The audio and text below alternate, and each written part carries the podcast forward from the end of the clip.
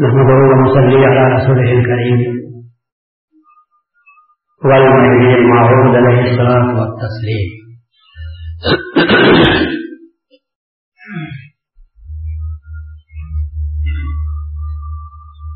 ثم بعد، فقد قال الله تبارك وتعالى في كلامه القديم والفرقان العظيم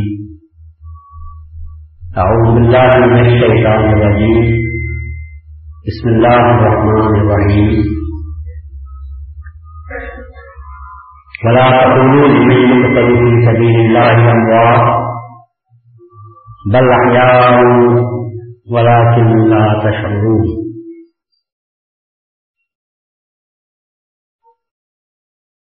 اللہ کا ارشاد ہے، جو لوگ اللہ کے راستے میں مارے جاتے ہیں، قتل کیے جاتے ہیں تم ان کو مردہ نہ کہو۔ حقیقت یہ ہے کہ وہ زندہ ہے۔ لیکن تمہیں وہ شعور ابھی نہیں ہے کہ تم ان کی زندگی کو سمجھ سکو۔ تم ان کی زندگی کو سمجھ نہیں سکتے کہ وہ کس طرح زندہ ہیں یا ہم نے انہیں کس طرح زندگی عطا کی ہے۔ بظاہر تمہاری نظروں کے سامنے اگر کوئی اللہ کے راہ میں مارا جاتا ہے، شہید ہوتا ہے اب خون اس کا کیا جاتا ہے، اس کا خون بہایا جاتا ہے۔ بغیر تم اس کی نماز جنازہ بھی پڑھتے ہو اس کو دفن بھی کر دیتے ہو۔ شریعت کے احکام اس پر جاری ہو جاتے ہیں، لیکن یہ نہ سمجھ بیٹھنا کہ وہ مر چکا ہے۔ اللہ کے راستے میں مرنے والے مرغا نہیں ہوتے۔ بلکہ اللہ گواہی دے رہا ہے، حیران فرماتا ہے۔ بل آیا بلکہ وہ لوگ تو زندہ ہیں۔ عام لوگوں کی طرح تم ان کو مرغوں کے نام سے یاد نہ کرو۔ جو اپنے بستر پر بیماری کی وجہ سے مرتے ہیں، ان کی موت الگ ہوا کرتی ہے، یا حقیقت میں وہ مر جاتے ہیں۔ اگر سے کہ ان کے کچھ اوساف باقی رہتے ہیں، حقیقت میں آدمی مرتا ہے لیکن اس کے اوساف پیچھے چھوڑ جاتا ہے۔ مرنے والے مرنے والے جو پھر نہیں آتے، مرنے والوں کی یاد آتی ہے۔ اس طرح دنیا میں ہم بہت سے لوگوں کو جانتے ہیں جو اس دنیا میں نہیں رہے۔ لیکن ان کے اوساف ان کے اعمال، ان کا اشار و قربانی، ان کی جد و جہد، ان کی محنت، ان کی قربانیاں آج بھی ان کا نام لینے پر ہم کو مجبور کرتی ہیں رہ رہ کر ان کو ان کی یاد ان کو بتاتی رہتی ہے۔ لیکن یہاں اللہ تعالیٰ جن لوگوں کے تعلق سے بات فرما رہا ہے، ان کی کیفیت کچھ اور ہے۔ ان کی قسم کچھ اور ہے۔ اللہ یہ نہیں کہتا کہ وہ مردہ ہیں اور ان کی صفات باقی رہتے ہیں، بلکہ اللہ گواہی دے رہا ہے۔ اور یہ ہم کو حکم دیتا ہے کہ خبردار ان اللہ کے راستے میں ان مرنے والوں کو تم مردہ بھی نہ کہو۔ اس لیے کہ وہ مرتے نہیں، بلکہ وہ زندہ ہیں۔ اور البتہ یہ بات اور ہے کہ تم ان کی زندگی کو سمجھ نہیں سکتے، ابھی تمہارا شعور اتنا بیدار نہیں ہوا ہے کہ تم ان کی زندگی نے ان کو زندگی کس طرح عطا کی ہے، اس کو تم سمجھ سکتے ہو۔ کل کی تقریب میں میں نے کہا تھا، اور آج بھی اسی بات کو دہراتے ہوئے آپ کے سامنے کرتا ہوں کہ کوئی آدمی اللہ کے راہ میں جب مرنے کے لیے اپنے آپ کو پیش کرتا ہے، تو حقیقت میں وہ شہید شاہ حقیقت میں وہ عشق کی ایک آخری رسم انجام دیتا ہے۔ عشق شروع تو ہوتا ہے ہر چیز کے طرف سے، لیکن ایک مقام عاشقوں کے لیے وہ آ جاتا ہے کہ جب ان سے جان کا مطالبہ کیا جاتا ہے، تو وہ کہتے ہیں کہ اگر تیرا وشال ہم کو ہوتا ہے۔ اور وشال میرے اور تیرے درمیان اگر یہ جان کا پردہ ہے اور تو چاہتا ہے کہ اس پردے کو پھاڑ دے، تو ہم جان کے پردے کو بھی پھاڑ دینا چاہتے ہیں۔ اس لیے اس لیے کہ ہم کو تجھ سے دور ہو کر جینا منظور نہیں، بلکہ تجھ سے ملاپ میں مر جانا ہم کو منظور ہوتا ہے۔ اور یہ مرنا کون اس کو مرنے کے نام سے یاد کرتا ہے؟ کون اس کو موت کے نام سے یاد کرتا ہے؟ دوری کا نام موت ہے۔ ملنے کا نام حیات ہے، تو ہم جب تجھ سے چاہتے ہیں، خود کو چاہتے ہیں، اور تو نے اپنی مثال کے لیے شرط لگتی ہے کہ جو دنیا میں جیتے ہیں، وہ ہم سے مل نہیں سکتے۔ ہم سے ملنے کے لیے مر کر ہمارے پاس آؤ۔ تو ہم یہ کہتے ہیں کہ اس سے بڑا سستا سودا اور کیا ہو سکتا ہے؟ وہ لوگ وہ لوگ جو اپنی موت سے ڈر کر جیتے ہیں۔ موت قدم قدم پر ان کو ڈراتی رہتی ہے۔ اور جو لوگ موت کو موت کو یہ سمجھتے ہیں کہ یہ کچھ بھی چیز نہیں ہے۔ اگر یہ درمیان میں آتی ہے تو ہم اس کو اپنے ہاتھوں سے ہٹانے کے لیے تیار ہیں، تو ان کے لیے موت ان سے ڈرتی رہتی ہے کہ ہم اس کو کیا ڈرائیں؟ یہ ہم کو ڈراتا رہتا ہے اور ہم سے آنکھیں ملا کر کہتا ہے کہ موت تو کیا مجھے ڈرا رہی ہے؟ اگر ہمت ہے تو میرے سامنے آ کر دیکھ لے، میں تو ہر چیز کو چھوڑ کر بیٹھا ہوں۔ اور تم میرے پاس آ کر مجھ سے کیا چیز چھینتی ہے؟ میں نے اپنی خودی کو ترک کر دیا، میں نے اپنے اناج کو ترک کر دیا، میں نے اپنے خواہش کو ترک کر دیا، میں نے دنیا کو چھوڑ دیا، میں نے اربا کو چھوڑ دیا۔ نہ جنت کی خواہش میرے پاس ہے، نہ دو کا ڈر میرے پاس ہے۔ میں تو فقط اپنے مولا سے ملنا چاہتا ہوں۔ اور تو کب آتی ہے، میں اس سے ملنے کے لیے بے قرار ہوں۔ اس لیے کہ میرے مالک نے کہا ہے کہ جب تک موت نہ آ جائے، تم مجھ سے مل نہیں سکتے۔ میں تو تم سے ملنے کی تمنا کاش تو آ جائے تو اچھا ہے۔ اور تو میرے گھر پر نہیں آتی، تو دیکھ، میدان میں تیرے سامنے آتا ہوں۔ اور جب اس طرح موت کو لوٹاتے ہوئے اللہ تعالیٰ کا آج اللہ کے دین کے بقا کے لیے، اللہ کے نام کو بلند کرنے کے لیے میدان جنگ میں جاتا ہے، تو پار سے لڑتا رہتا ہے۔ تو ہر دن اس کو تمنا نہیں ہوتی کہ میں بچ کر یہاں سے گھر کو جاؤں۔ وہ تو تمنا، وہ تو طے کر کے آتا ہے۔ میں یہاں سے اٹھوں گا تو میں اور لوگوں، تم میری آگ کو نہ اٹھاؤ۔ اللہ تعالیٰ فرشتوں کو بھیج دے گا اور میری رات کو اٹھا لے گا۔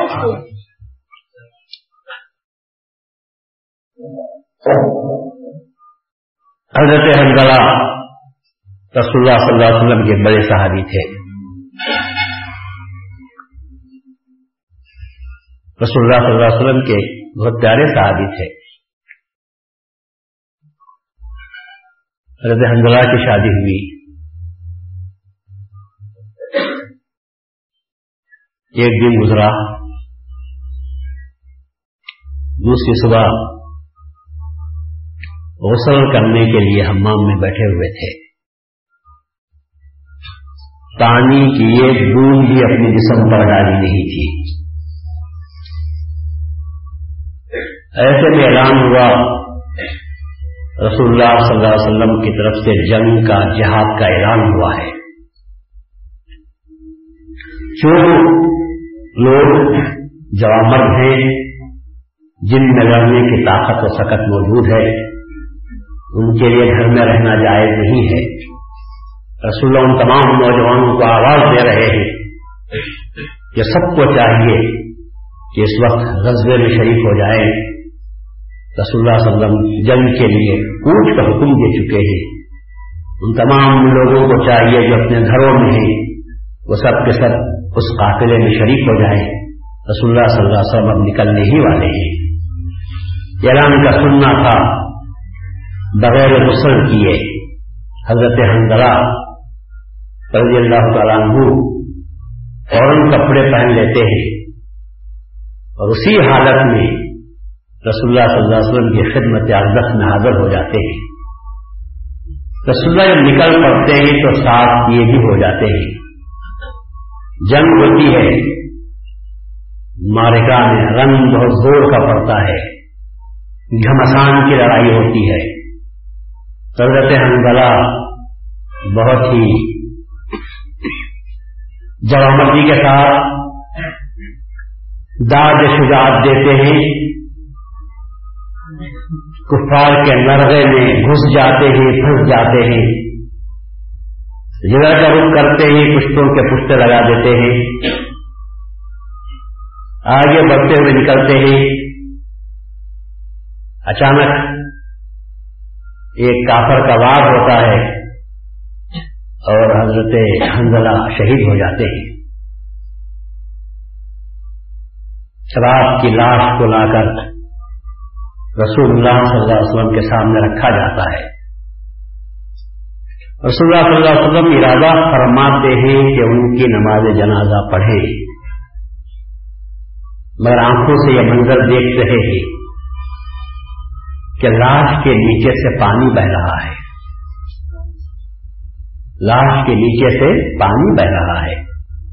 رسول اللہ صلی اللہ علیہ وسلم نے جب وہ کیفیت دیکھی تو ان کے گھر والوں کو بلایا اور یہ کہا کہ جاؤ، ان کے گھر والوں سے پوچھو کہ ہنزلہ کو غسل دیا جا رہا ہے اور ان کے نیچے سے لاش کے نیچے سے پانی بہ رہا ہے، آخر اس کا سبب کیا ہے؟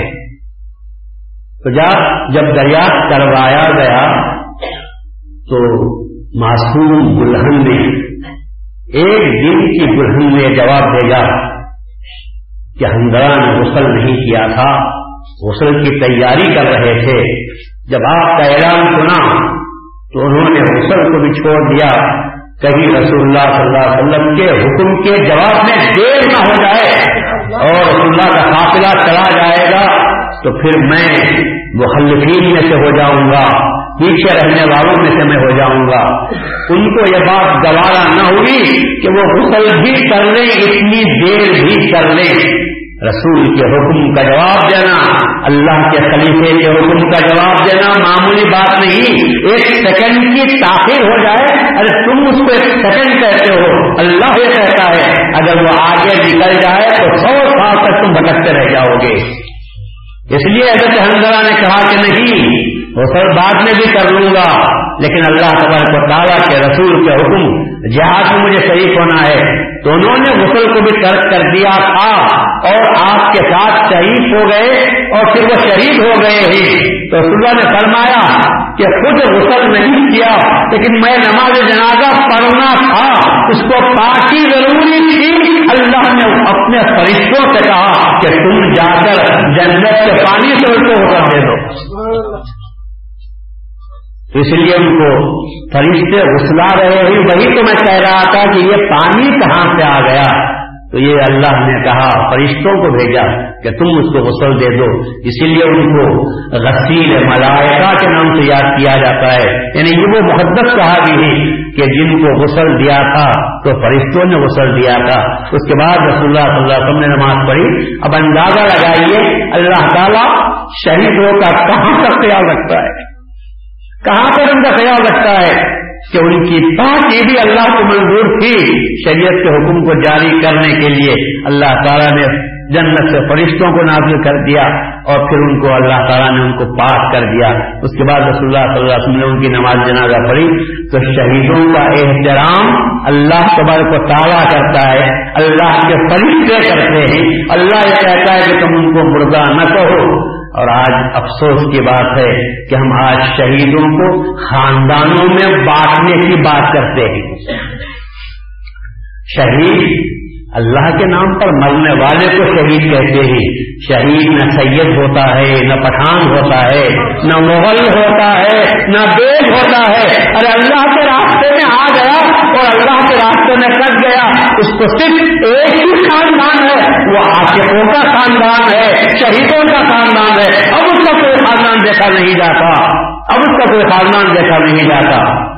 تو یہی بات ہوتی ہے۔ اسی لیے اللہ کہتا ہے کہ تم ان کو مردہ نہ کہو، بلکہ وہ زندہ ہیں۔ ابھی تمہاری نظر بالغ نہیں ہوگی۔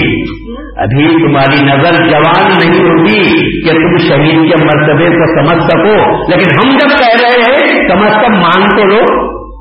کم از کم مان تو لو کہ شہید کا مرتبہ کیا ہے۔ تم دیکھ نہیں سکتے کہ شہید کس طرح زندہ ہوتا ہے۔ تم دیکھ نہیں سکتے کہ شہید کی زندگی کس طرح قوموں کو ابھارتی رہتی ہے، کس طرح قوموں کو لڑکاتے رہتی ہے۔ ایمان حسین شہید ہو چکے، لیکن کیا ایمان حسین کو کوئی یہ کہہ سکتا ہے کہ ایمان حسین مر گئے؟ اگر مر جاتے تو محرم کا ہر مہینہ، ہر سال کا پہلا مہینہ جب محرم آتا ہے حسین زندہ ہوتے ہیں کہ نہیں؟ ہر گھر میں زندہ ہوتے ہیں، ہر دل میں زندہ رہتے ہیں۔ اور جب بھی بات اسلام کی مدافعات کی آتی ہے، اسلام کی حمایت کی بات جاتی ہے، تو سب کی زبانوں پر نعرہ رہتا ہے۔ اے اللہ حسین کی عروریت ہم کو عطا فرما۔ حسین کا جذبہ ہم کو عطا فرما۔ کون یزید کی تمنا کرتا ہے؟ کون یزید کی تمنا کرتا ہے؟ حسین شہید ہوئے، یزید زندہ ہوا، لیکن کچھ دنوں کے لیے، لیکن قیامت تک کے لیے حسین کی زندگی آج بھی مانی جاتی ہے۔ اور یزید جی کر بھی مرا ہوا تھا۔ آج اس کے نام کے ساتھ اگر کبھی لیا بھی جاتا ہے، تو لانتوں کے ساتھ اس کا نام لیا جاتا ہے۔ اور امام حسین کا نام لیا جاتا ہے۔ علیہ السلام، اے اللہ، اپنی سلامتی تو ان پر نازل فرما۔ تو اللہ اللہ جن کو سلامت رکھتا ہے، کیا دنیا والے اس کو مٹا سکتے ہیں؟ دنیا والے اس کو مٹانے کی لاکھ کوشش کر لیں، دنیا والے اس کو مٹا نہیں سکتے۔ وہ جو زندگی اللہ نے ان کو عطا کی ہے، وہ زندگی بڑی عجیب زندگی ہوتی ہے۔ جینے تک کو شاید جب تک وہ جیتے رہتے ہیں، ان کی زندگی سے قوموں کو فائدہ شاید نہ ہوتا ہو تو نہ ہوتا ہو، لیکن جب وہ شہید ہو جاتے ہیں، تو اللہ تعالیٰ انہیں وہ زندگی نصیب فرماتا ہے کہ ان کی زندگی سے قوموں کو زندگی نصیب ہو جاتی ہے۔ آج بھی شہدا کربلا ایسے بہتر نفوس تھے، لیکن ان بہتر نفوس سے قدسیات کی شہادت، کیا قوم اسلام کو اسلام کے اسلام کے مذہب کو، اسلام کے قوم کے قاتلے کو، کیا آگے لے کر نہیں جا رہی ہے، آج بھی حریت کا جو جذبہ مسلمانوں میں پیدا ہے، آج بھی اسلام کے خلاف کہیں آواز اٹھتی ہے تو کیوں مسلمان اٹھ جاتا ہے؟ بھلے سے وہ مسجد اقسا کو یہود جلانے کی یا اس کو قبضہ کرنے کی بات کرتے ہیں تو ہندوستان کا رہنے والا مسلمان بے چین ہو جاتا ہے۔ یہ کیا جذبہ ہے؟ ہم نے نہ مسجد کو دیکھا، نہ مسجد کی ویرانی کو دیکھا۔ مسجد سے ہمیں کوئی واسطہ بھی نہیں۔ اس مسجد میں ہم نے نہ کبھی سجدہ بھی نہیں کیا۔ لیکن جب مسجد افسا کی بات آتی ہے حرم شریف کی تو ہندوستان کے کونے کونے میں رہنے والا جو نوجوان طرف اٹھتا ہے، احتجاج کرتا ہے اور اللہ سے دعا کرتا ہے، دشمنوں کا مقابلہ کرنے کی سوچتا ہے کہ کیا بات ہے؟ یہ امام حسین کا دیا ہوا کمرہ ہے، امام حسین کا دیا ہوا توحفہ ہے، امام حسین کی دیر ہے۔ کہ دیکھو نہ آپ کو کبھی برداشت نہ کرو۔ چاہے وہ دنیا کے کسی خطے بھی کیوں نہ ہو جائے ناحک کو برداشت نہ کرو۔ اور اس کے لیے اگر اپنا سر بھی دینا ہو تو دیتے ہوئے چلے جاؤ۔ یہ نعرہ تھا امام حسین کا۔ اور امام حسین سیاسی لیڈروں کی طرح نہیں تھے کہ تقریر کر دے، دوسروں کو ابھار دے اور خود آرام سے بیٹھ جائیں۔ وی آئی پی کے گارڈ لے کر آرام سے بیٹھتے ہوئے چلے جائیں۔ یہ وہ پاکا میں خدا میں سے تھے۔ جب بات کرتے ہیں تو سب سے پہلے اپنا سر پیش کرتے ہیں۔ سالار بنتے ہیں، اس کے قائد بن جاتے ہیں۔ میدان میں پہلے اترتے ہیں اور پھر اللہ تعالیٰ نے اسلام کے خون اسلام کو جب اللہ تعالیٰ نے بڑھانا چاہا، اسلام کا لوہا منوانا چاہا، تو ہمیشہ اللہ تعالیٰ نے ایسا کیا کہ غیروں کو کم چھیڑا اور اپنوں کو زیادہ چھیڑا۔ غیروں کا خون کم لیا، اپنوں کا خون زیادہ لیتا ہوا چلا آیا ہے۔ رسول اللہ صلی اللہ علیہ وسلم کے نواسے امام حسین کو اگر اللہ چاہتا تو بچا لے بھی سکتا تھا، اسلام کو بھی بچا سکتا تھا اور امام حسین اور ان کے خاندان والوں کو بھی بچا سکتا تھا۔ مگر اللہ تعالیٰ نے کہا کہ نہیں، ہم یہ دیکھنا چاہتے ہیں کہ رسول نے جو سبق دنیا کو دیا تھا اس کا اثر خاندان والوں پر کیا پڑا تو خاندان والوں نے آگے بڑھے وہ اور یہ کہا کہ ہم نے رسول کے قدموں میں بیٹھ کر رسول کی صحبت میں رہ کر اپنی ماں کا دودھ پی کر جو ہم نے سبق حاصل کیا ہے، وہ سبق یہ حاصل کیا ہے کہ ناحق کے ڈنڈے کو گرتا ہوا نہ دیکھو اور اس کے لیے اس کے لیے اپنے سر کو کٹا ڈالو پر حق کے جھنڈے کو بلند کرنا چاہیے۔ یہ تھا رسول اللہ صلی اللہ علیہ وسلم کی صحبت کا اثر، یہ تھا حضرت علی کی تربیت کا اثر، یہ تھا بے فاطمہ کے دودھ کا اثر۔ تو جب بات حق کی نکلتی ہے، تو حق کے متوالوں کو چاہیے کہ کبھی نہ پر اگر حملہ ہوتا ہو، تو یہ سمجھ یہ سمجھ کر خاموش کر بیٹھ جائیں کہ دوسرے کرتے ہی کر لینے دو۔ ہمیں کیا پڑی ہے؟ یہ بات غلط ہے۔ پھر سب سے سمجھنا چاہیے کہ یہ ہم کو خالص کیا جا رہا ہے۔ سب سے پہلے مجھے آگے بڑھنا ہے اور جب آپ آگے بڑھیں گے تو سب میں یہ بات پیدا ہوتی ہے تو یہ قافلہ بن جاتا ہے اور سب کے سب حق کی مدافعات کے لیے، حق کے دفاع کے لیے آگے بڑھتے ہیں اور پھر کبر منہ دیکھتا رہ جاتا ہے کہ سر ہم نے کیا سوچا تھا اور اب کیا ہو رہا ہے۔ اسی لیے اللہ تبارک کو تعالیٰ کہتا ہے کہ وہ لوگ جو اللہ کے راستے میں مارے جاتے ہیں، تم ان کو مردہ نہ کہو، بلکہ وہ زندہ ہے اور وہ زندہ اور وہ مر کر بھی اللہ کے راہ میں اپنی جان دے کر ان کے خون کا ہر خطرہ جو ہوتا ہے، وہ زمین میں جب نہیں ہوتا، اللہ تبارک کو تعالیٰ ان مطلوں کو جینے والوں کے لبوں میں خوب بہنے والے خون میں جذب کر دیتا ہے۔ اور جوش پیدا ہوتا ہے۔ ایمان ہوتا ہے، ان کا نام لیتے ہی تو جوش پیدا ہوتا ہے۔ مسلم کے بچوں کو کہا گیا، پردیش میں بے بسی کی حالت میں۔ کوئی بچوں کا معصوم چھوٹے چھوٹے بچے۔ ان کی کوئی خطا بھی نہیں تھی۔ امام حسین نے جاننے کے لیے اپنے بھائی مسلم کو بھیجا تھا کہ جاؤ بھائی، کوفے والے مجھے بلا رہے ہیں۔ دیکھو، وہ سچے ہیں، کیا بات ہے۔ تحقیق کے حال کے لیے، دریافت کرنے کے لیے اپنے بھائی مسلم کو بھیجا تھا۔ چھوٹے معصوم دو بچوں نے ضد کیا۔ کہا، ابا، ہم بھی آپ کے ساتھ آتے ہیں۔ منع کیا، لیکن ان کی قسمت میں شہادت لکھی تھی، اس کو کون روک سکتا ہے؟ بچے بھی ساتھ ہو گئے۔ امام مسلم نے اپنے چھوٹے دو معصوم بچوں کو بھی ساتھ لے کر گئے۔ اس کے بعد جب امام مسلم پہنچتے ہیں، تو وہاں کا نقشہ ہی دیگر گو دیکھا۔ لوگ بجائے جواب دینے کے امام مسلم کو کافروں کے حوالے کرتے ہیں۔ بچوں سے بچھا بچھا دیا جاتا ہے۔ امام مسلم کو بے کسی کی حالت میں شہید کر دیا جاتا ہے۔ جو دو چھوٹے معصوم بچے اپنے ابا کو پکارتے ہوئے روتے رہتے ہیں اور یہ کہتے ہیں کہ ہم کو چھوڑ دیا جائے۔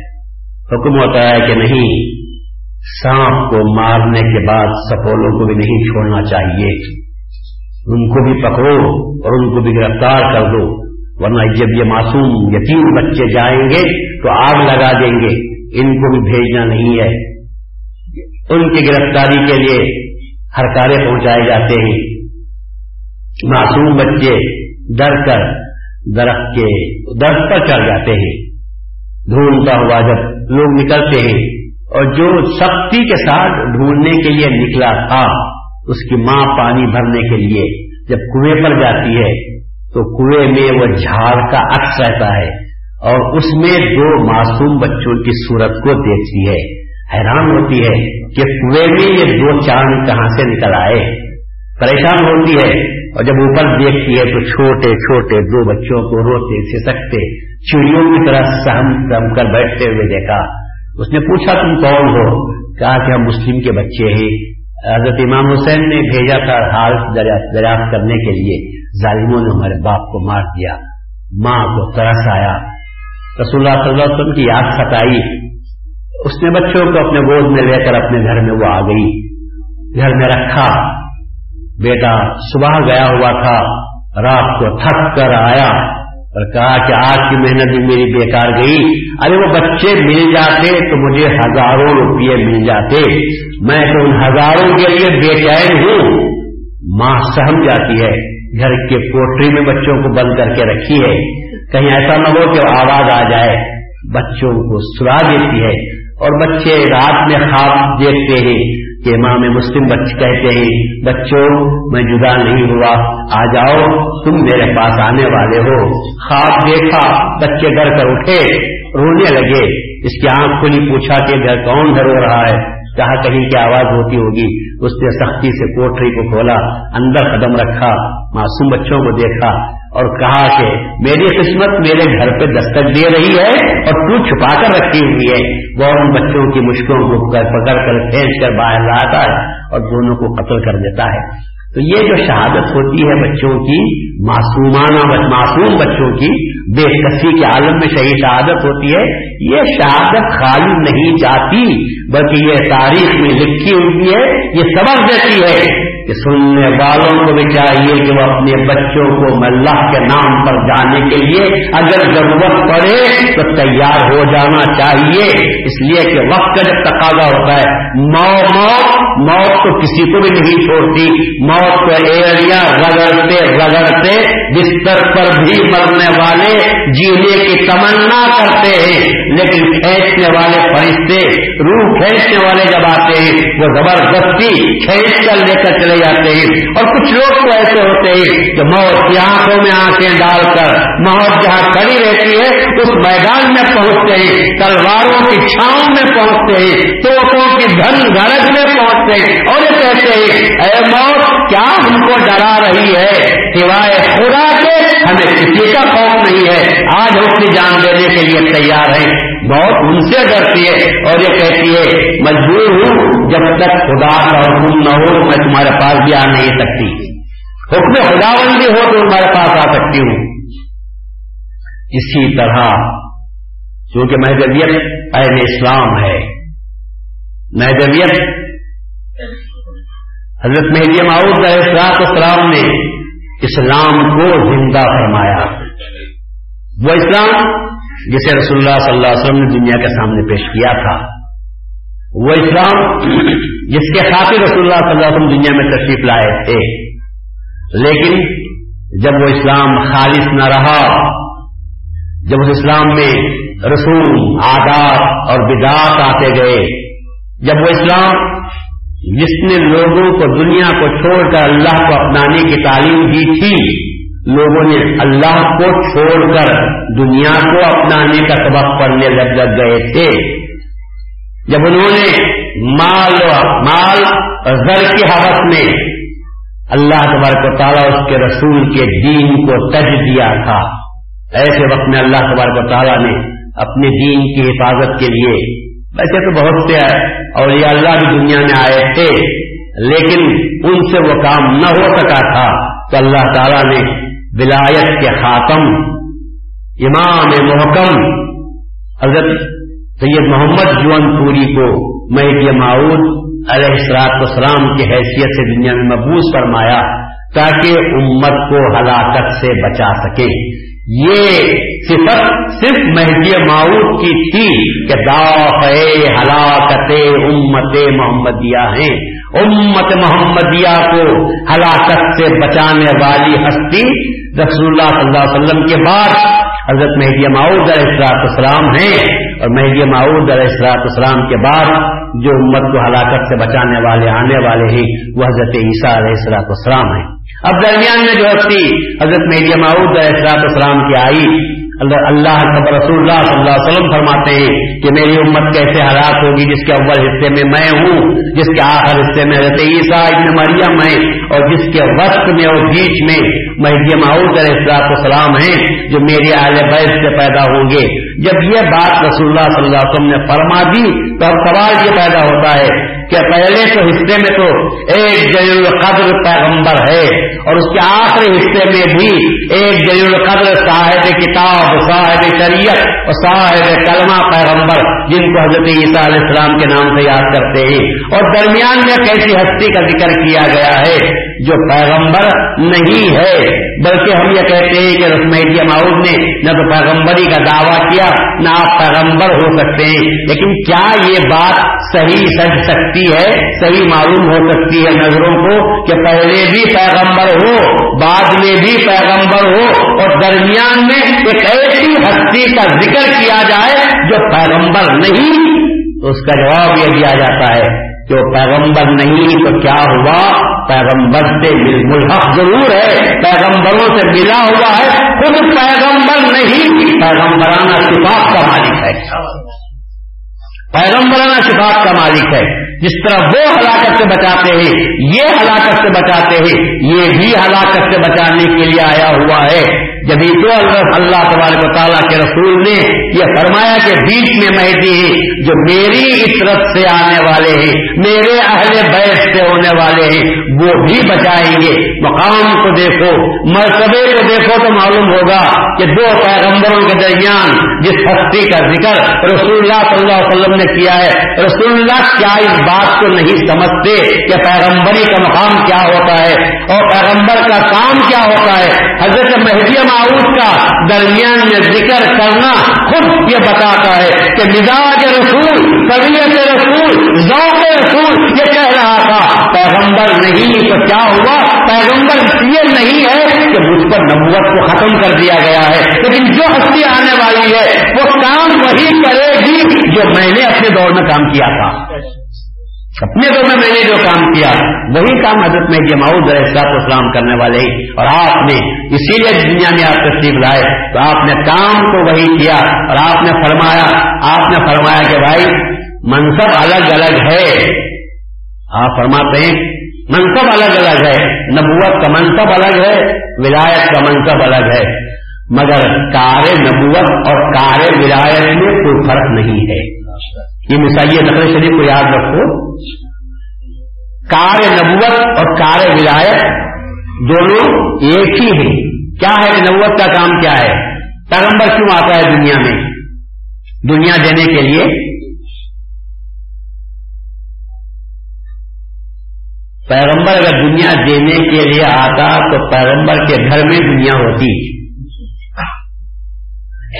پیغمبر کے گھر میں دنیا ہوتی۔ رسول اللہ صلی اللہ علیہ وسلم کے تمام گھر کے دروازے ہم کھول کر دیکھتے ہیں کیا دنیا وہاں پر آئی تھی رسول تو کیا دنیا کو قبول کرتے؟ رسول اللہ صلی اللہ علیہ وسلم کی صحبت میں بیٹھنے والے، رسول اللہ صلی اللہ علیہ وسلم کے حاشیہ نشین جو لوگ تھے، ان کے کرنا کا یہ عالم تھا کہ جب مرتبہ حضرت علی حضرت علی ابن طالب، علی مرتضا کرم اللہ وجہ جب تشریف لے جا رہے تھے ایک مرتبہ، سامنے سے ایک خوبصورت دو شیزہ لڑکی، بنی سوری، ہر طرح سے آراز کا تیار ہو کر سامنے سے آ رہی ہے۔ اس نے جھک کر حضرت علی کو سلام کیا۔ علی سے اللہ عنہ، وہ علی رسول اللہ صلی اللہ علیہ وسلم جن کے تعلق سے فرمایا ہے کہ میں علم کا شہر ہوں اور علی اس کا دروازہ ہے۔ اس کو دھوکہ دینے کے لیے ایک عورت آتی ہے سامنے سے اور جھک کر سلام کرتی ہے۔ حضرت علی رضی اللہ عنہ نے اس کو دیکھا، اس کی اداؤں کو دیکھا، اس کا تیکھا پن دیکھا، اس کی خوبصورتی دیکھی، اس کی دوشی زگی دیکھی اور اس کے کافرانہ اداؤں کو دیکھا اور صاف طور پر جھٹک دیا اور کہا، میں تجھے جانتا ہوں کہ تو کون ہے؟ غیری غیری آپ نے فرمایا، اے دنیا، میں جانتا ہوں کہ تو لڑکی اور عورت نہیں ہے۔ یہ دنیا بند سنور کر عورت کی شکل میں مجھے جھانسا دینے کے لیے آئی ہوئی ہے۔ کہا، غیری تو مجھے دھوکہ دے نہیں سکتی۔ میرے میرے غیر کو اے دوسروں کو دھوکہ دے لے۔ دوسرے تیری مار میں آ جائے تو آ جائے۔ میں اچھی طرح جانتا ہوں کہ تو دنیا ہے اور بند سمر کر آتی ہے۔ اور میں اس کو اچھی طرح میں بھی جانتا ہوں۔ اور ہم بھی اس بات کو اچھی طرح جانتے ہیں کہ یہ دنیا جب دلہن بن کر آتی ہے تو ہمیشہ اپنے شوہر کو قتل کر دیتی ہے۔ یہ پتا نہیں یہ دنیا کتنی مرتبہ بیوہ ہوگی اور کتنی مرتبہ یہ جذبے کی رات میں پہنچتی ہے۔ شوہر کو ایک قتل کرتی ہے اور پھر بیوہ بن کر نہیں رہتی اور پھر دلہن بن جاتی ہے اور پھر کسی کے ساتھ عیش کرتی رہتی ہے۔ شروع سے آج تک یہ دنیا پتا نہیں کتنی مرتبہ اس کی جس سے شادی ہوگی، اس نے یہی کام کیا کہ جس سے اس کی شادی ہوگی، جس نے اس کی خدمت کی، جس نے اس کو تخت کر بٹھایا۔ تھوڑے دنوں کے بعد اس کو مار دیا اور مگر مگر کبھی بیوہ بن کر کبھی بیوہ بن کر نہیں رہی، عزت کے دن بھی نہیں گزارے، اس کے بعد ہی دوسرے شوہر کی تلاش شروع کر دیتی ہے اور دوسرے شوہروں کے پاس پہنچ جاتی ہے۔ تو اس طرح یہ نے فرمایا غیری غیری، تو میرے غیر کو دھوکہ دینا، ارے دوسروں کو دھوکہ دینا۔ ہم رسول اللہ صلی اللہ علیہ وسلم کے صحبت میں بیٹھنے والے ہیں۔ ہم نے رسول کے دور کو دیکھا، ہم نے رسول کو خود سے نفرت کرتے ہوئے دیکھا۔ ہم نے رسول کی زبان سے سنا، اب جی سکوں طالبو حاصلہ دنیا مردار ہے اور اس کے طرف کرنے والے کتے ہوا کرتے تو تجھ سے بدلو آ رہی ہے۔ اے عطر اور سینٹ لگا کر آنے والی تو دوسروں کو اپنی خوشبو سنگا کرتی ہے۔ میں تیرے جسم میں جو نجاکت اور تعصب اور بدبو پیدا ہو رہی ہے، میں اس بدبو کو محسوس کرتا ہوں۔ یا اور لوگ ہوتے ہیں جو جساہری جسم سے دھوکہ کھاتے ہیں۔ اہل حق جو ہوتے ہیں، وہ ظاہر پر نہیں مرتے اور باطن تک ان کی نظر چلی جاتی ہے۔ اور باطن سے ان کو جو چیز باطن میں دیکھتے ہیں، وہ اس کو پہچانتے ہوئے چلے جاتے ہیں۔ تو میں حضرت ماؤد علیہ اسلام بھی، کا بے کا مقصد بھی اسلام کو زندہ کرنا تھا۔ اور آج کے دور میں بھی وہی ہوا۔ جب آپ نے مہدی معاؤد ہونے کا دعویٰ فرمایا، لوگوں نے جب نبوت کو قبول نہیں کیا تھا، تو ولایت کی بات کو کب قبول کر سکتے تھے؟ جس طرح اللہ تبارک و تعالیٰ کے مختلف دور میں آنے والے خلیفوں کا انہوں نے انکار کیا تھا۔ اگر تاریخ گواہی دے رہی ہے امبیا علیہ السلام کا سلسلہ جو ایک لاکھ چوبیس ہزار یا اسی ہزار پیغمبروں کا پھیلا ہوا ہے۔ جب آنے والوں نے آ کر دنیا کے سامنے، یہ دعویٰ کیا تھا کہ ہم اللہ کی طرف سے آئے ہوئے ہیں، تو کیا آپ جانتے ہیں قوموں نے ان کو پھول کے ہاتھ پہنائے ہوں گے؟ کیا ان کے گلے میں پھول کی مالا مادالی ہوگی؟ کیا ان دونوں نے اس کو قبول کیا ہوگا؟ ایسا ہرگز نہیں ہوا بلکہ اللہ کا خلیفہ، جب کبھی اللہ کی جانب سے ہدایت کی باتوں کو لے کر آتا ہے اور دنیا کے سامنے پیش کرتا ہے۔ دنیا والوں نے ان کے ساتھ جو سلوک کیا تھا، وہ اس کے سوا کچھ نہیں تھا کہ تم کو اللہ نے ہرگز خلیفہ بنا کر نہیں بھیجا۔ کیا اللہ تمہارے کو تارا تم جیسے ناداروں کو، ضعیفوں کو، کمزوروں کو کیا اللہ خلیفہ بنا کر بھیج سکتا ہے؟ اس تم سے زیادہ تو ہم اچھے ہیں، ہم اچھے ہیں۔ اگر بنایا ہوتا تو ہم نے بھی کسی کو بنایا ہوتا۔ ہم تمہارا اور تمہاری تعلیمات کا انکار کرتے۔ ہیں جو قوم ایک لاکھ اسی ہزار پیغمبروں کا انکار کرتی تھی۔ وہ جب مہدی معاوض علیہ السلاط اسلام کو کیسے قبول کر سکتی تھی؟ جب مہدی معاوض علیہ السلاط اسلام نے دنیا کے سامنے ایک کیا اور فرمایا، میں وہی مہدی ہوں جس کے آنے کا وعدہ رسول اللہ صلی اللہ علیہ وسلم نے کیا تھا، قرآن میں بشارتیں آئی ہوئی تو لوگوں نے وہی معاملہ کیا جو پیغمبروں کے ساتھ کرتے۔ انہوں نے انکار کیا، علماء نے بحث مباحثہ کیا، دلیلیں طلب کی اور حضرت مہدی معاوض علیہ السلاط اسلام نے منی دلیلوں کو پیش کیا، جن دلیلوں کو پیغمبر پیش کرتے تھے، سب سے بڑی دلیل تو یہی تھی۔ کہ میں کیا جانوں؟ اللہ تعالیٰ سے پوچھو، اللہ تعالیٰ بہتر گواہ ہے، اسی نے مجھ کو مہندی بنا کر بھیجا۔ اور اللہ سے جنگ کرو تو اس نے کیوں مجھے مہندی بنا کر بھیجا؟ اس کے سوا میرے پاس کیا جواب ہو سکتا ہے؟ اللہ نے کہا، تو مہندی ہے، میں آپ کے سامنے آ کر دعویٰ کر رہا ہوں۔ یہ بہت بڑی دلیل تھی، یہ بہت بڑا دعویٰ بھی تھا جو حضرت مہدی ماؤد نے پیش کیا تھا۔ اور اگر یہ پیغمبرانہ طریق تھا، یہ پیغمبرانہ دلیل تھی جو حضرت مہدی ماؤد علیہ السلام نے دنیا کے سامنے پیش کیا تھا۔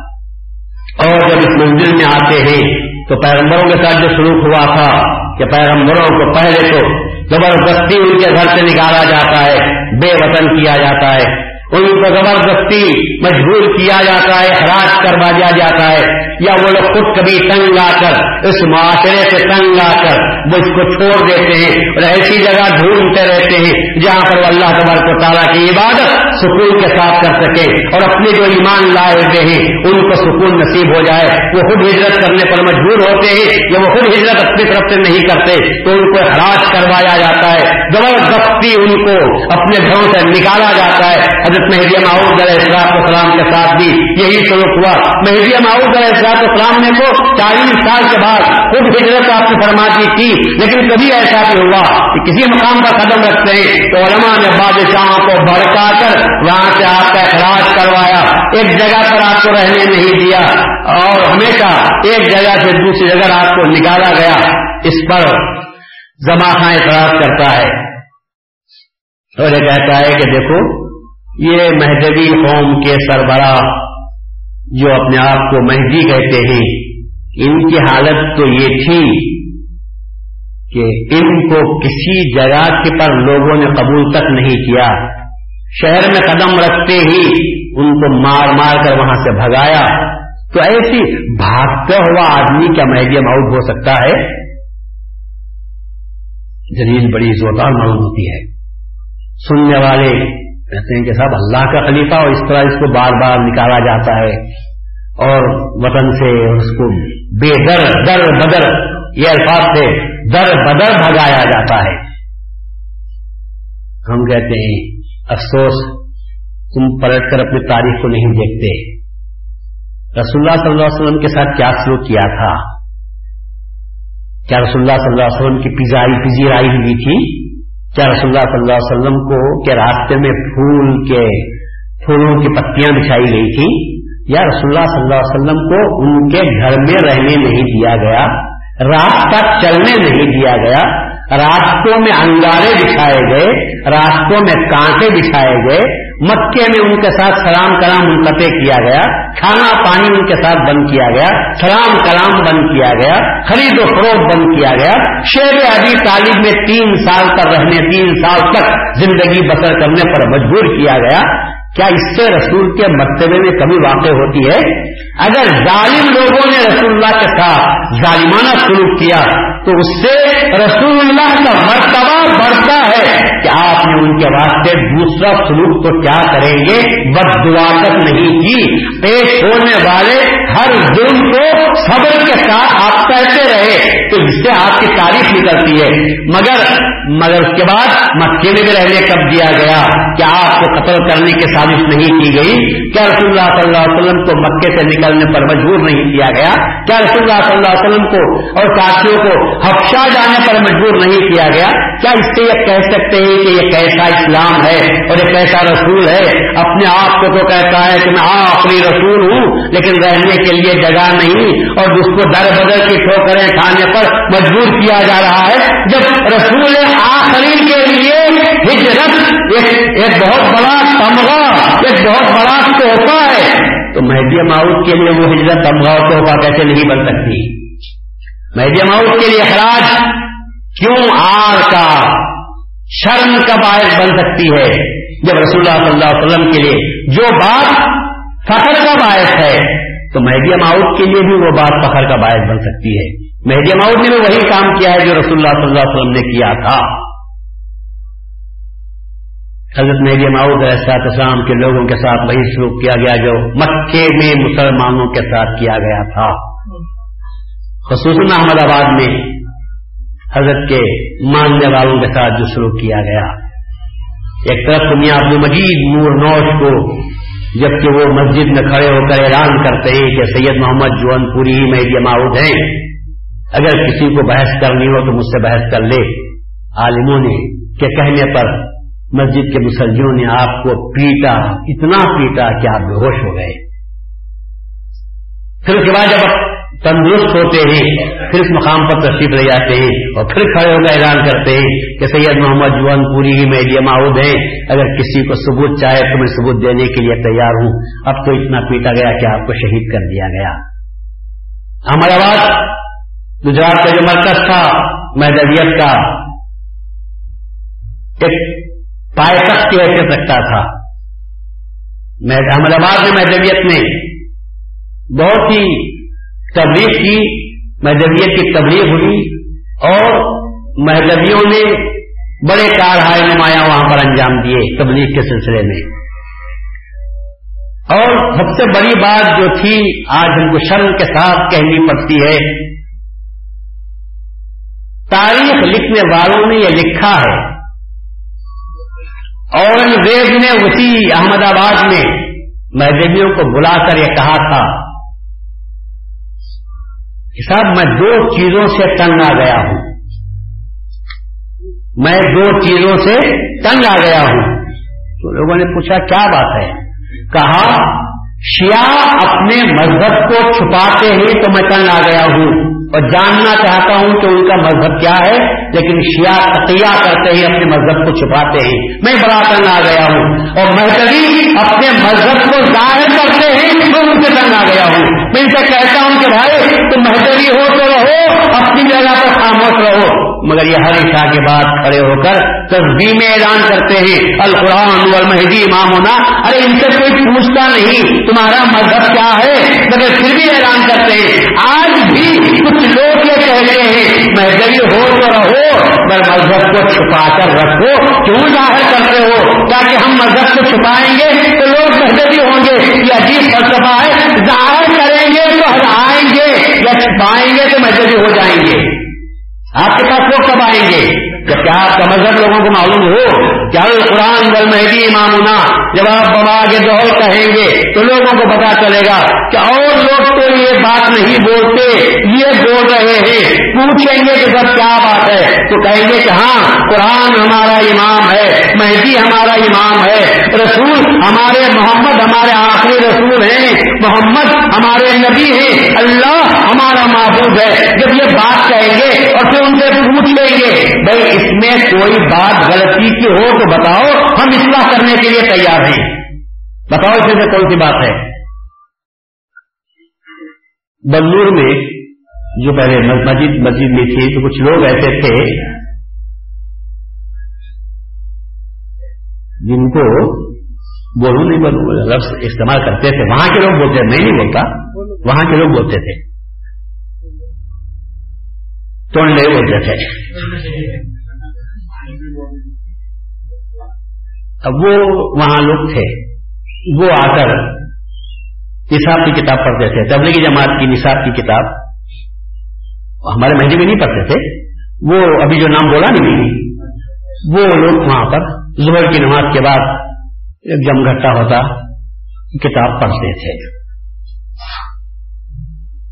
اب اس کے بعد مہدویوں نے، نوجوانوں نے اعتراض کیا اور کہا کہ بھائی یہ طریقہ ہمارا نہیں ہے۔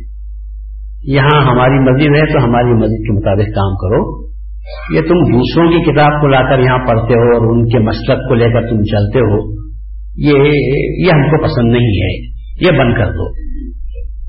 تو انہوں نے جماعت کے پاس عرضی دی کہ ہم کو تبلیغی نصاب کی کتاب پڑھنے سے منع کرتے ہیں۔ تو بات ہوتے ہوتے ہوتے اب وہ محسوس کو آئے وہ لوگ، ایک وقت کی شکل میں آئے۔ صدر صاحب بھی تھے اس کے ارکان بھی تھے، سب تھے۔ اگر مجھ سے پوچھا کہ یہ کتاب پڑھنا چاہیے یا نہیں پڑھنا چاہیے مت پڑھو بھائی۔ جب لوگ اعتراض کرتے ہیں تو مت پڑھو۔ تو کتاب میرے حوالے کر دی اور کہا، اس میں سے جو بات غلط ہے اسے نکال دو آپ۔ دیکھو، بات کیسی ہے۔ جو بات اس میں غلط ہے، اسے آپ قلم سے قلم گت کر دو، وہ ہم نکال دیں گے۔ وہ پوری کتاب حدیثوں کی لکھی ہوئی ہے۔ پوری کتاب حدیثیں ہیں۔ حدیث کی تصویر اردو میں کی گئی ہے۔ اب ان کا کہنا یہ ہے کہ جب ہم جو کتاب پڑھ رہے ہیں، یہ رسول اللہ کی حدیثیں ہیں پوری۔ اور آپ پڑھنے سے منع کرتے ہیں، تو اگر کوئی غلط بات ہے تو نکال دو آپ اس کو، اپنے قلم سے نکال دو، ہم وہ چھوڑ دیں گے۔ اور جو صحیح ہے، وہ ہم پڑھیں گے۔ تو یہ ایک چال تھی۔ کر کے آگے تم میری حدیثوں کو تو کیا نکال سکے گا؟ خود اجازت دے دے گا۔ یا یہ کہوں گا کہ بھائی حدیثیں ہو تو ہو، مت کرو تو کہیں گے کہ عابد سن میری تو حدیثوں کے پڑھنے سے بھی لوگوں کو روک رہے ہیں۔ تو اب یہ مجھے لا کر مصیبت میں پھنسانا چاہے اور یہ ثابت کرنا چاہے کہ سب دیکھے یہ کیا کرتے ہیں۔ میں نے کتاب ہاتھ میں لی اور پوچھا کہ اس کے سستے کتنے ہیں؟ بولے چھ سو پندرہ سستے ہیں۔ چھ سو پندرہ سکتے ہیں۔ ایک اچھی بات ہے۔ آپ یہ کہہ رہے ہیں کہ اس میں اگر کوئی غلط بات ہو تو وہ نکال دو۔ میں نے کہا، یہ سستے چھ سو پندرہ سکتے ہم پڑھنے کے لیے تیار ہیں۔ چھ سو پندرہ سستے ہر سستے پر ایک تیس سطرے ہیں۔ تیس پر ایک سطرے ہیں۔ وہ بھی ہم پڑھنے کے لیے تیار ہیں۔ میں تین سطر آپ کو دیتا ہوں۔ وہ لے جا کر ان سے کہو کہ وہ جو سنی مسجد ہے، وہاں پر یہ تین سطر اپنی مسجد میں لگا لیں پڑھنے کی بھی ضرورت نہیں۔ پڑھنے کی بھی ضرورت نہیں۔ بہت تین سطر اپنی مسجد میں لگا لیں میں نے کہا، لا الہ الا اللہ، محمد رسول اللہ اللہ الہنا محمد النبی ہونا القرآن مہدی امام ہونا امنا کر رکھنا تو یہ خطہ ہے، یہ صرف تین سطح ہے اس میں۔ تو تین سطح لے جا کر مسجد میں لگا لو ان کی۔ تو جب وہ لگا لیں گے، تو ہم یہ چھ سو پندرہ سفتے پڑھنے کے لیے تیار ہیں۔ وہ سب تین سطح لگا لیں۔ بولے، نہیں ہو سکتا۔ وہ کیوں نہیں ہو سکتا؟ یہ تمہارا ہے۔ میں نے کہا، یہ ان کا ہے، اس لیے ہم نہیں ہوتے ارے یہ ہمارا کہاں سے ہوا لا الہ الا اللہ، محمد رسول اللہ یہ ہمارا ہے یا تمہارا ہے؟ پکا ہے. مانتے ہیں سب کو؟ ہاں مانتے ہیں. اللہ اللہ ہونا محمد النبی ہونا یہ ہمارا ہے یا تمہارا ہے؟ وہ یہ بھی سب کا ہے. القرآن و مہدی امام یہ ہمارا ہے۔ ہم یہاں کہاں کہہ رہے ہیں؟ القرآن و سید محمد جون پوری یہ نہیں بول رہے ہیں۔ القرآن و مہدی، یہ مہدی آیا ہوا بھی ہو سکتا ہے، وہ مہدی آنے والا بھی ہو سکتا ہے۔ ایمان جو ہے ان کا بھی مہدی پر۔ تو یہ لگاؤ اور یہ کہو، قرآن و مہدی ہمارا امام ہے۔ ہم مانتے ہیں اس روایت کو ہم تصدیق کرتے ہیں۔ تین سطح پر ہماری چھاپ پڑ گئی، ان حدیثوں پر بھی ان کی چھاپ پڑ گئی ہے۔ اسی لیے ان کی بات کو ہم لگانے کرنے کے لیے تیار ہیں۔ کی بات ماننے کے لیے تیار بات سب کی ایکتا ہوتی ہے۔ جب سب کی بات ہے تو ماننا ہی چاہیے۔ ہماری تمہاری پہل کیسی ہو سکتی ہے اس میں؟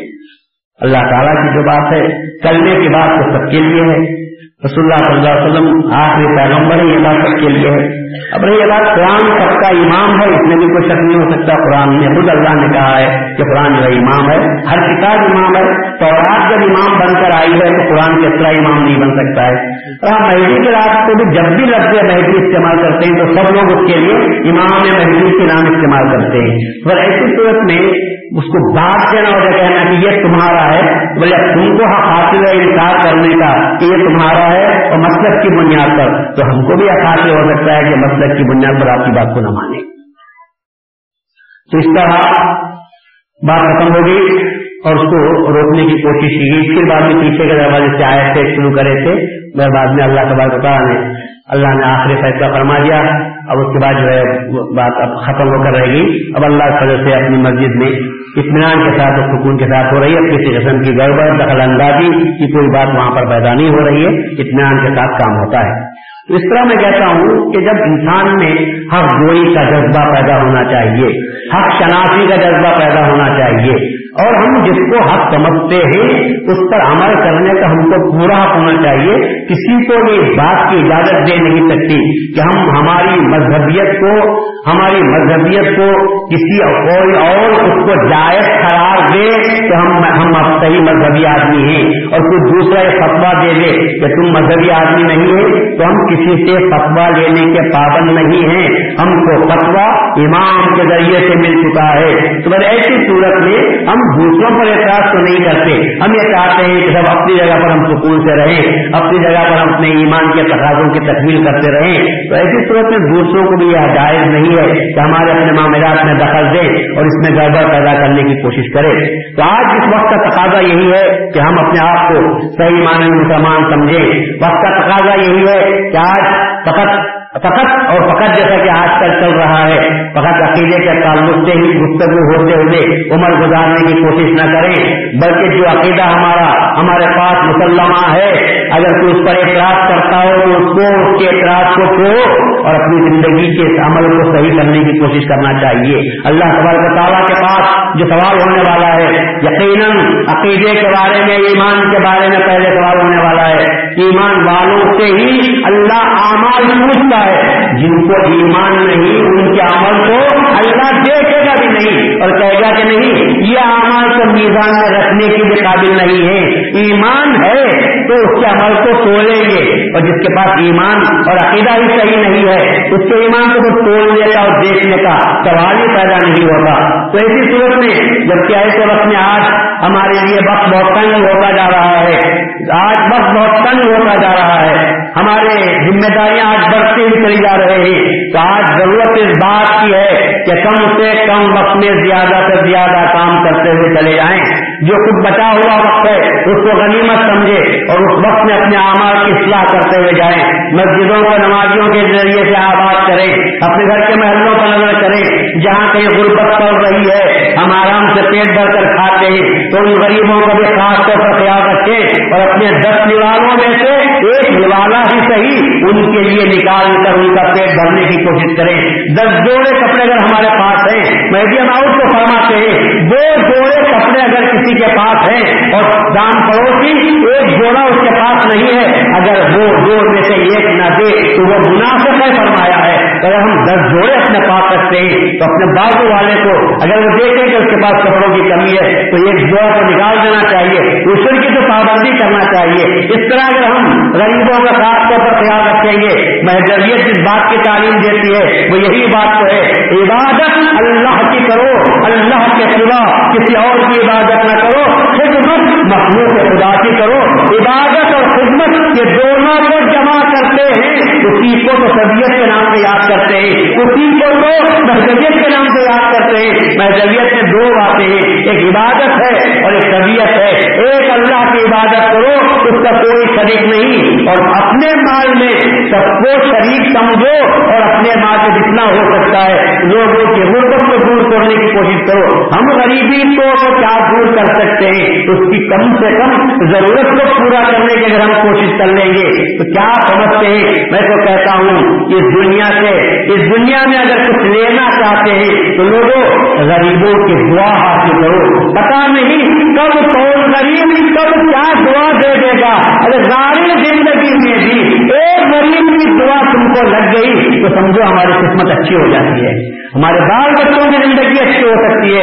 اس لیے کہ پتا نہیں کون کس حال میں ہوتا ہے، کس کو کس وقت کی ضرورت پر، کس چیز کی ضرورت پڑتی ہے۔ اگر ہم نے اس کے وقت پر ہم نے اس کی مدد کر دی اور کام نکل گیا، وہ دعا نہ دے، لیکن اس کے پیٹ کی آنکھیاں ضرور دعا دیں گے۔ یقیناً اس کے بعد ہماری زندگی میں انقلاب برپا ہو سکتا ہے۔ تو کوشش اسی بات کی ہونی چاہیے کہ جہاں تک ہو سکے، پہلے تو اپنے عقائد کو صحیح کرنے کی کوشش کریں۔ پہلے تو اپنے ایمان کو دور کرنے کی کوشش کریں۔ توحید کے بارے میں انسان کو چاہیے کہ بہت زیادہ وحدت، وحدانیت کے بارے میں، اللہ کی وحدانیت کے بارے میں بہت زیادہ احتیاط کرنے کی ضرورت ہے۔ اس لیے کہ آج کل بہت زیادہ شرک پیدا ہونے کی راستے پیدا ہو رہے ہیں۔ شرک توحید ہے، شرک اتفاق ہے، شرک الافعال ہے۔ ہر قسم کے شرک سے میڈیم ہاؤس اسلام نے ہم کو جب منع فرمایا ہے تو ہم کو شرک کے راستوں سے بھی بچنا چاہیے۔ صرف اتنا خیال کرو کہ سب کچھ کرنے والا صرف اللہ تبارک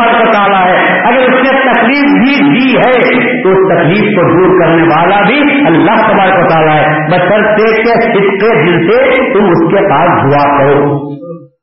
ہم تو یہ چاہتے ہیں کہ آج دعا کریں رات میں اور صبح میں ہمارا پورا کام ہو جائے۔ نہیں تو خدا کہتا نہیں تو وہ خدا کہتا بھائی، اگر آپ طاقتور بننا چاہتے ہیں طاقتور بننا چاہتے ہیں۔ کسی نے کہا کہ دودھ میں بادام گھس کر اور انڈا پھوڑ کر پیو، طاقت ہو جائے گی۔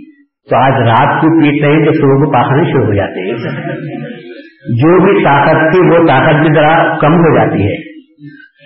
تو معلوم ہوا کہ نہیں، پیٹ کو اس کی عادت ہونا چاہیے۔ عادت نہیں تھی۔ تو جب بار بار پیتے رہے، تو پھر بدن میں طاقت پیدا ہوتی ہے۔ ایک بادم میں تو طاقت پیدا کرنے کی صلاحیت رہنے کے باوجود تین چار مہینوں کے بعد ڈن بنتے ہیں اور ہم یہ چاہتے ہیں آج رات کو سجدہ ہو جائے اور صبح کو اس کا نتیجہ سامنے آ کر ہماری تکلیف دور ہو جائے۔ ناریل کا درخت کا بیج بوتے ہیں تو پانچ سال کے بعد پھل لگتے ہیں۔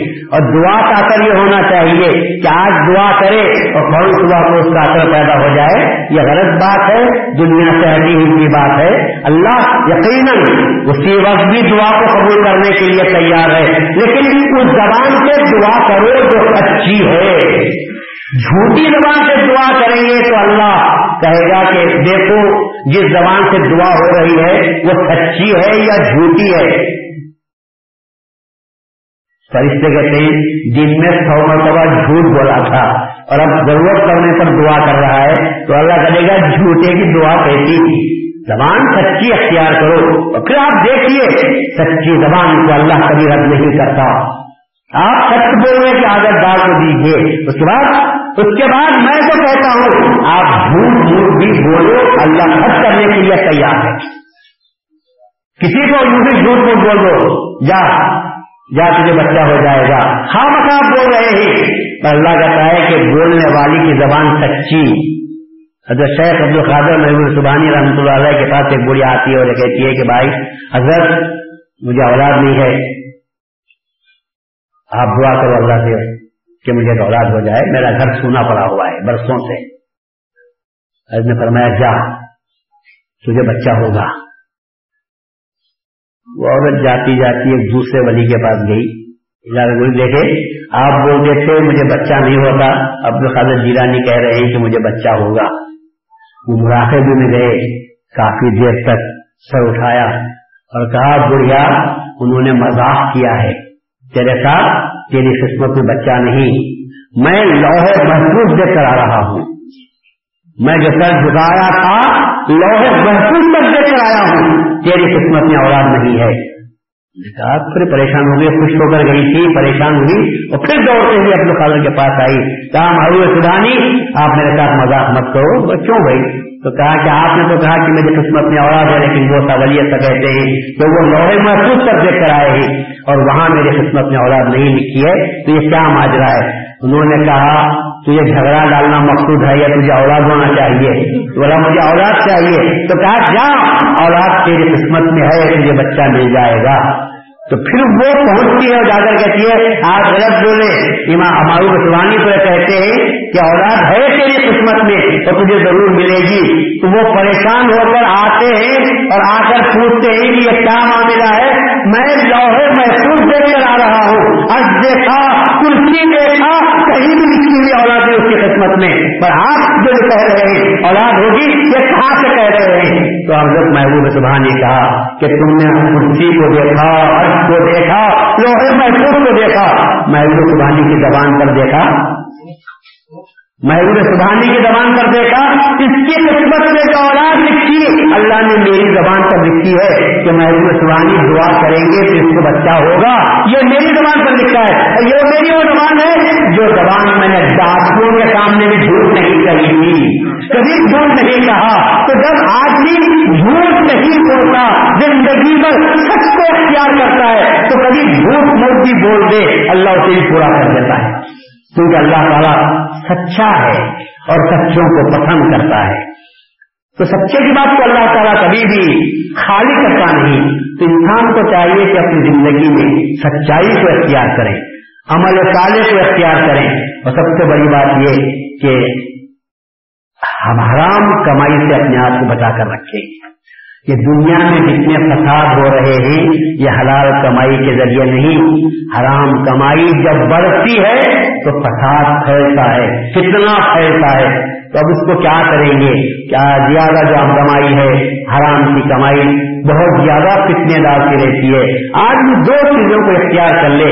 ایک سچائی کو اور دوسرے اصل حلال کو تو سمجھو کہ دین پورے کا پورا انسان کے پاس آ جاتا ہے۔ سر دین سر محال اصل حلال۔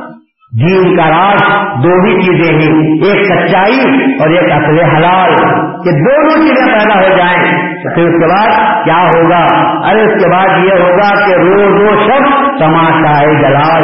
اس کے بعد یہ ہوگا کہ دن ہو کہ رات، اللہ تعالیٰ کا دیدار اس کو نصیب ہو سکتا ہے۔ بس کرتے کہ دو باتیں انسان کو نصیب ہو جائیں کہ انسان سچائی کے راستے پر چلے، جو اگر کے تلوار سے زیادہ تیز دھار رکھتا ہے، بس سچائی کے راستے پر چلنا چاہیے چاہیے اور ہمیشہ اصل حالات کو اختیار کرنا چاہیے کہ حلال کمائی سے جو خون بنتا ہے، وہ ہمیشہ انسان کو سچائی کی تعلیم دیتا ہے ریشی کا راستہ بتاتا ہے، غلطی کے راستوں سے انسان کو بچاتا ہے۔ اور کبھی برے لوگوں کے صحبت میں بیٹھنے نہیں دیتا۔ سچائی کی کمائی سے کمایا ہوا انسان اسے جو خون بنتا ہے، اللہ تعالیٰ کی یاد جو لگا رہتا ہے۔ یہ ساری باتیں جو سچائی کے ذریعے پیدا ہو سکتی ہیں۔ تو آج میں جس ایمان کو آپ کے سامنے چہرا تھا، وہ ان شاء اللہ صاحب کل بھی آپ کے سامنے اسی کو بیان کروں گا۔ اب وقت ہوا جا رہا ہے۔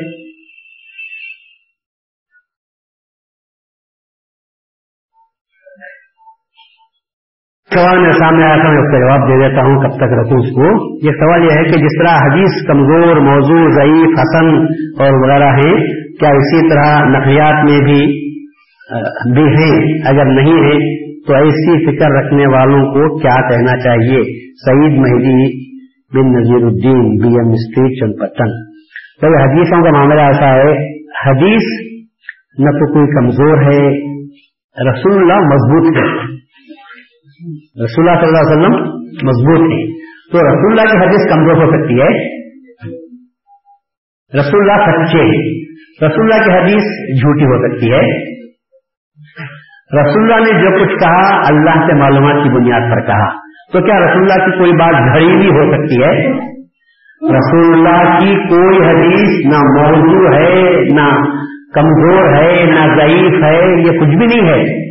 ہم تو کہتے ہیں رسول اللہ کی زبان کی جب حدیث مل جاتی ہے، تو ہمارے لیے وہ نعمت غیر مترقبہ ہے۔ اس سے بڑی سچی بات دنیا میں نہیں۔ رسول کی زبان سے جو بات نکلی، اس سے سچی بات اور کہاں سے آپ مل سکتی ہے؟ یہ بات تو صاف ہو گئی۔ البتہ، حدیثوں میں جو تقسیم کرتے ہیں، وہ حدیث کی بنیاد پر نہیں۔ حدیث کے بولنے والے اس حدیث کو جو روایت کرتے گئے، چونکہ دو ڈھائی سو سال کے بعد حدیث کی کتابیں لکھی گئی تو اس دوران میں آٹھ، دس، بارہ جو بیچ میں حدیث کے بولنے والے تھے، اس میں کچھ اچھے لوگ بھی تھے اور اس میں کچھ کمزور حافظے کے لوگ بھی آ گئے تھے۔ ابو بکر کی اگر روایت ہے تو ماننے کے قابل کی ہے۔ ابو بکر رضی اللہ تعالیٰ نے کہا، رسول اللہ نے فرمایا، اس میں کسی کو جھوٹ مل سکتا ہے؟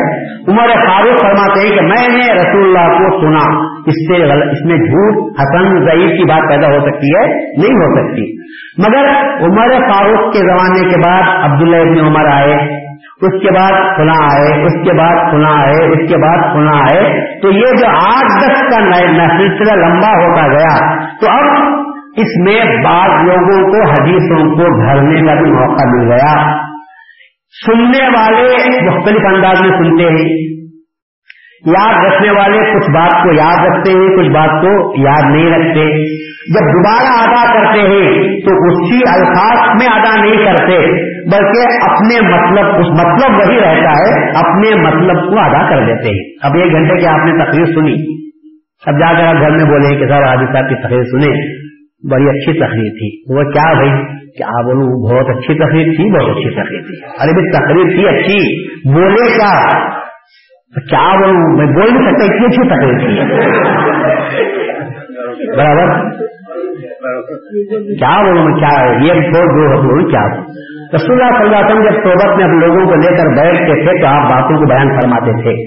کچھ لوگ حافظے کہتے، اچھے رہتے ہیں کہ پوری کی پوری باتوں کو سنا دیتے ہیں۔ اور کچھ لوگ ایسے ہوتے ہیں جو پوری بات الفاظ کو یاد نہیں رکھتے، لیکن اس کا مطلب اپنے الفاظ میں بیان کرتے ہیں کہ جتنی حدیثیں آئی ہیں، صرف تھوڑی حدیثیں ایسی ہیں جو رسول اللہ کے خاص الفاظ آئے ہیں۔ باقی کی جتنی حدیثیں ہیں مطلب رسول کا زبان ان کی۔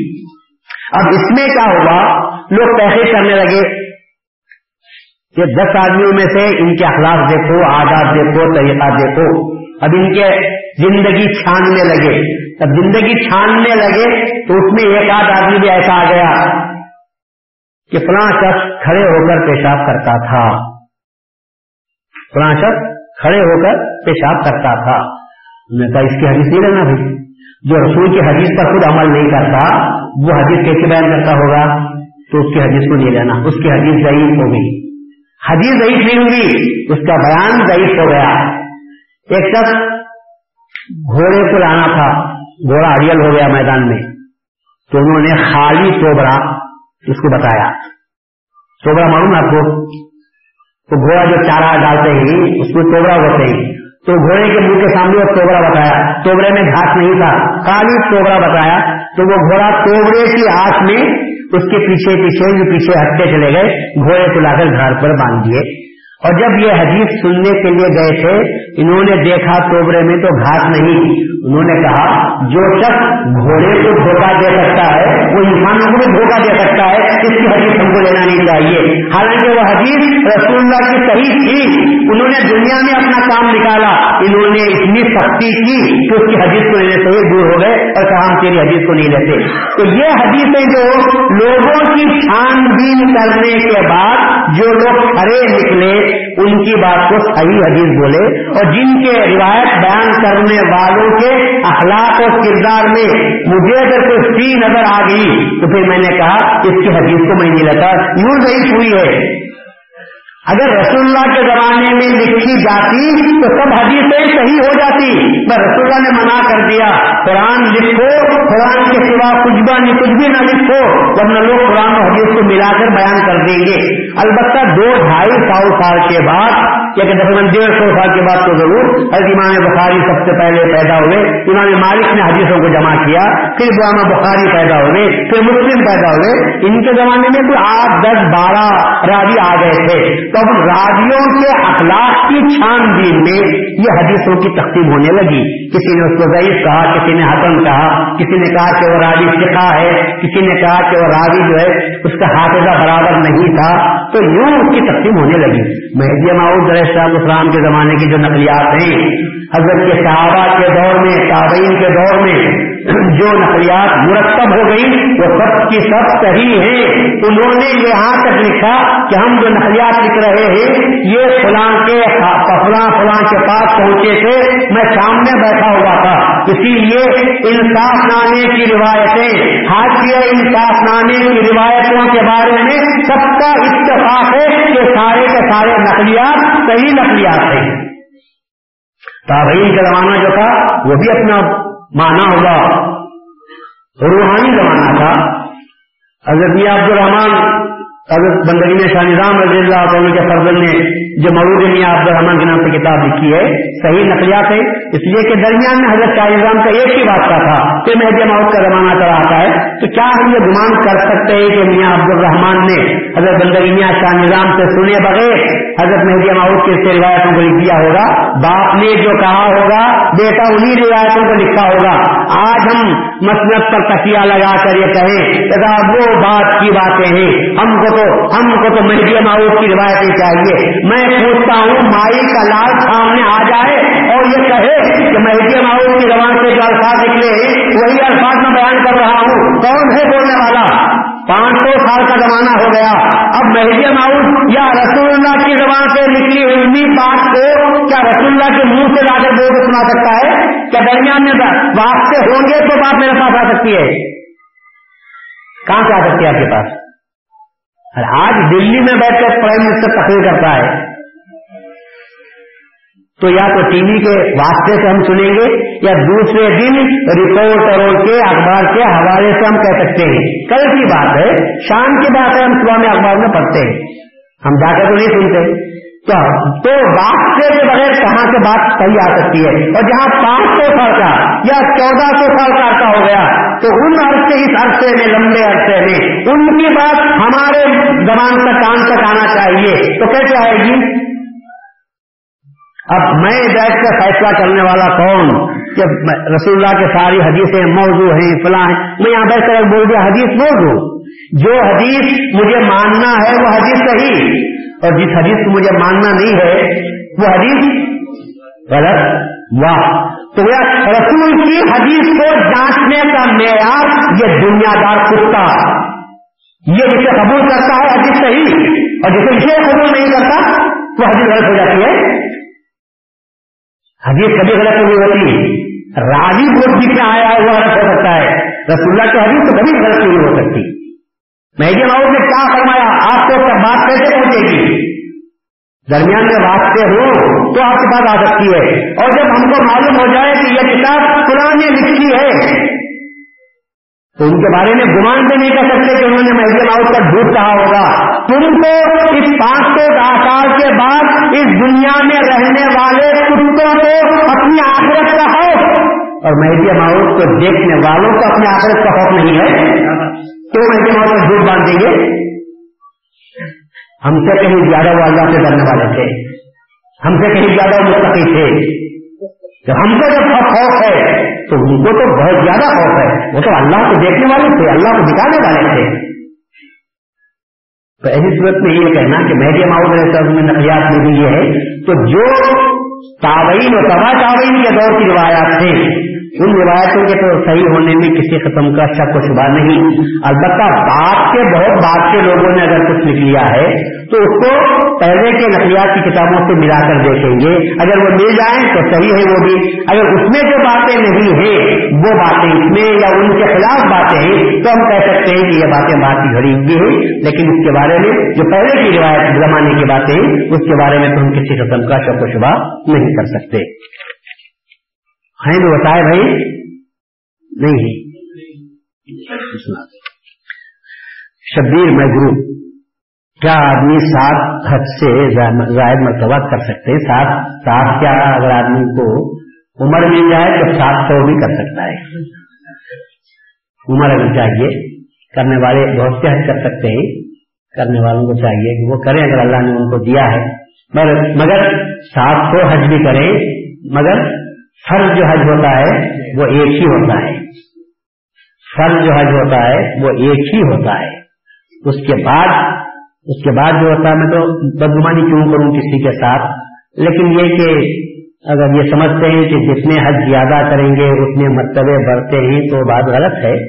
بس انسان کو چاہیے کہ فرض ادا کرنے کے بعد بعد کے جو حج ہوتے ہیں، وہ نفل حج ہوتے ہیں۔ بہت سے بہت سے انسان کو ذمہ داریاں رہتی اطراف و اکناف کے فرض ادا کرنے کی ذمہ داریاں رہتی آدمی کو ہمیشہ فرض کی طرف زیادہ خیال کرنا چاہیے۔ فرض سے وقت بچا تو نسل کی طرف جانا چاہیے۔ یہ فرض تو ہم نے حج ادا کر لیا۔ اب اس کے بعد بھی اگر کوئی صورت ایسی پیدا ہوتی ہے، مگر رسول اللہ نے فرمایا، اگر کسی کو اللہ نے دیا بھی ہے، تو اس کو چاہیے کہ ہر دس سال کے بعد یہ خرچ کرے۔ ہر دس سال کے بعد حج کرنا چاہیے۔ انشاءاللہ وقت زیادہ ہوا ہے کبڈی بھی کھیلنا ہے، اس لیے میں اس کو انشاءاللہ اگر موقع ملا تو کل یا کبھی آئندہ بیان کروں گا کہ دس سال رسول اللہ نے کیوں فرمایا ہے۔ مگر اگر کوئی کرنا چاہے تو کر سکتا ہے۔ اور دوسرا ہے کہ کیوں قرآن مجید میں تعوس کا ذکر نہیں ہے؟ تعوس کا ذکر تو قرآن میں ہے خود قرآن یہ کہتا ہے پیدا خراب القرآن فستائز بلّہ جب تم قرآن پڑھو تو پہلے اللہ تعالیٰ کی پناہ شیطان سے مانگو۔ اسی لیے اعوذ باللہ من الشیطان الرجیم۔ پڑھ لیا کرتے ہیں تعاون یہ اعوذ باللہ من الشیطان الرجیم آیت نہیں ہوگی، لیکن اللہ کو یہ کہتا ہے فستائز باللہ اسی لیے کہتے ہیں، جب بھی قرآن پڑھے تو پہلے، بسم اللہ سے پہلے اعوذ باللہ من الشیطان الرجیم۔ اس لیے پڑھنا چاہیے کہ قرآن نے امر کے سیرے سے کہا ہے پیدا کرا کر قرآن فتائز باللہ جب تب جب بھی تو قرآن پڑھے، تو تجھے چاہیے کہ اللہ تعالیٰ سے پناہ مانگے۔ کس سے پناہ اللہ کی پناہ مانگے؟ کس کی پناہ کس سے پناہ مانگنا چاہیے؟ شیطان سے منع چاہیے۔ اسی لیے اعوذ باللہ من الشیطان الرجیم۔ اور بسم اللہ الرحمن الرحیم کہتے ہیں۔ اور یہ عجیب بات ہے کہ اللہ اپنے نام کے ساتھ بلکہ اپنے نام کے بعد اپنے دشمن کا نام لکھا ہے۔ لوگ مجھے بولتے ہیں کہ آپ اپنی تقریر میں کسی کا بھی تذکرہ کیوں کرتے ہیں؟ اسے اہمیت دیتے ہیں۔ ابھی اللہ خود اہمیت دے کر بات کر رہا ہے۔ اور باللہ کے بعد کیا بولا اللہ؟ میرا شیطان اگر اللہ کو شیطان کو دفن کرنا ہوتا اہمیت دینا نہیں ہوتا، تو اللہ اللہ شیطان سے بنا مانگنے کی بات بھی نہ کرتا۔ میں خود اللہ یہ کہتا ہے کلام پڑھنے سے پہلے میری پناہ میں آؤ، شیطان سے پناہ مانگو۔ ورنہ یہ شیطان تو وہ ہے جو قرآن پڑھنے والوں کو قرآن کے ذریعے ہی گمراہ کر دے گا۔ میری پناہ میں آؤ گے تو تم کو ہدایت مل سکتی ہے۔ ورنہ قرآن کے غلط مانے لے گا اور تم کو اسی انداز میں غلط کر دے گا۔ اس وجہ سے اللہ تعالیٰ ہمیشہ متنوع کرتا ہے کہ میری پناہ میں آؤ، شیطان سے بچو۔ ان نحو ابو وہ تمہارا کھلا ہوا دشمن ہے۔ میں اللہ کے بار بار بولنے کے باوجود ہمارا معاملہ یہ ہے کہ ہم شیطان کو دوست سمجھ رہے ہیں اور اللہ کو دشمن دشمن کو نہیں سمجھتے، اللہ تعالیٰ کا کوئی بندہ خدا کو دشمن کو نہیں سمجھتا۔ میں اتنا تو ضرور ہے کہ شیطان کو اپنا دوست کو سمجھتے ہیں۔ اس لیے اس کی اتباع کرتے ہیں۔ اللہ تعالیٰ ہم سب کو اپنی پناہ میں رکھے، شیطان اور اس کی کارروائیوں سے اللہ تعالیٰ ہم سب کو دور رکھے۔ سچائی اختیار کرنے کی توفیق عطا فرمائے اصل حلال کی توفیق عطا فرمائے۔ اور اس کے ساتھ ساتھ اے اللہ، دین محمد اور دین مہندی پر ہم کو ثابت قدم رکھے۔ اور جب بھی ہر بات بولنے کی بات کا وقت آ جائے تو اللہ ہر بولی کی ہم کو تو توفیق عطا فرما کہ ہمیشہ ہر بات کہیں ہر بات دیکھیں حق بات سنیں وہ آپ کو دوا الحمد للہ